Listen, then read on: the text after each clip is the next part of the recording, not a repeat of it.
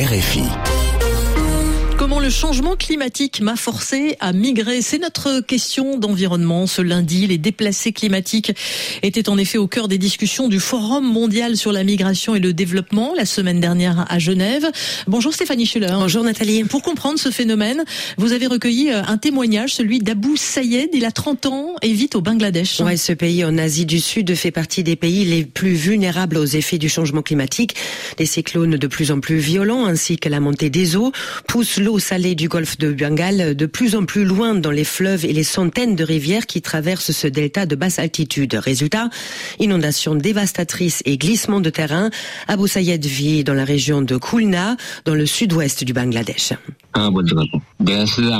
Tout autour de ma maison, le paysage est envahi par de l'eau salée. Toute l'eau autour de nous est de l'eau salée.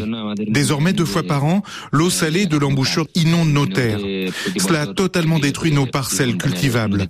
Il n'y a désormais plus aucun emploi ici, plus de travail du tout. Nous sommes donc obligés de partir à l'étranger.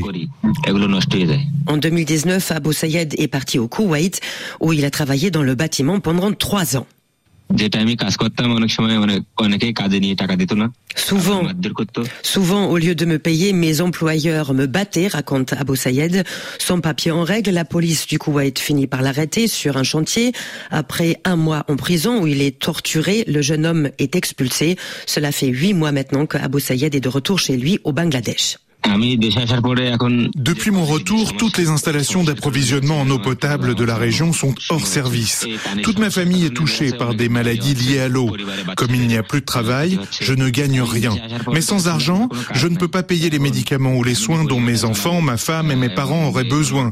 Je suis incapable de les protéger. Donc je n'aurai pas d'autre choix. Je vais devoir repartir à l'étranger.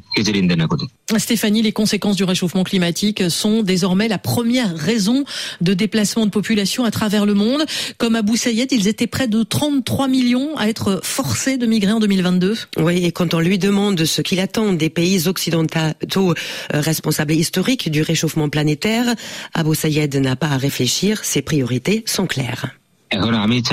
La première chose que devrait faire la communauté internationale, c'est de nous garantir l'accès à l'eau potable et à l'eau douce pour cultiver nos terres agricoles. Si on pouvait résoudre le problème de l'eau, eh bien ma famille aurait le minimum pour survivre ici pour le moment. Et ensuite, j'aimerais que la communauté internationale facilite la migration pour des personnes comme moi afin de les aider à trouver un travail dans un bon pays à l'étranger. Alors, selon les scientifiques, 17% du territoire national bangladais sera submergé par la montée des eaux d'ici 2050. Stéphanie Schuller avec nous pour cette question d'environnement. Merci Stéphanie.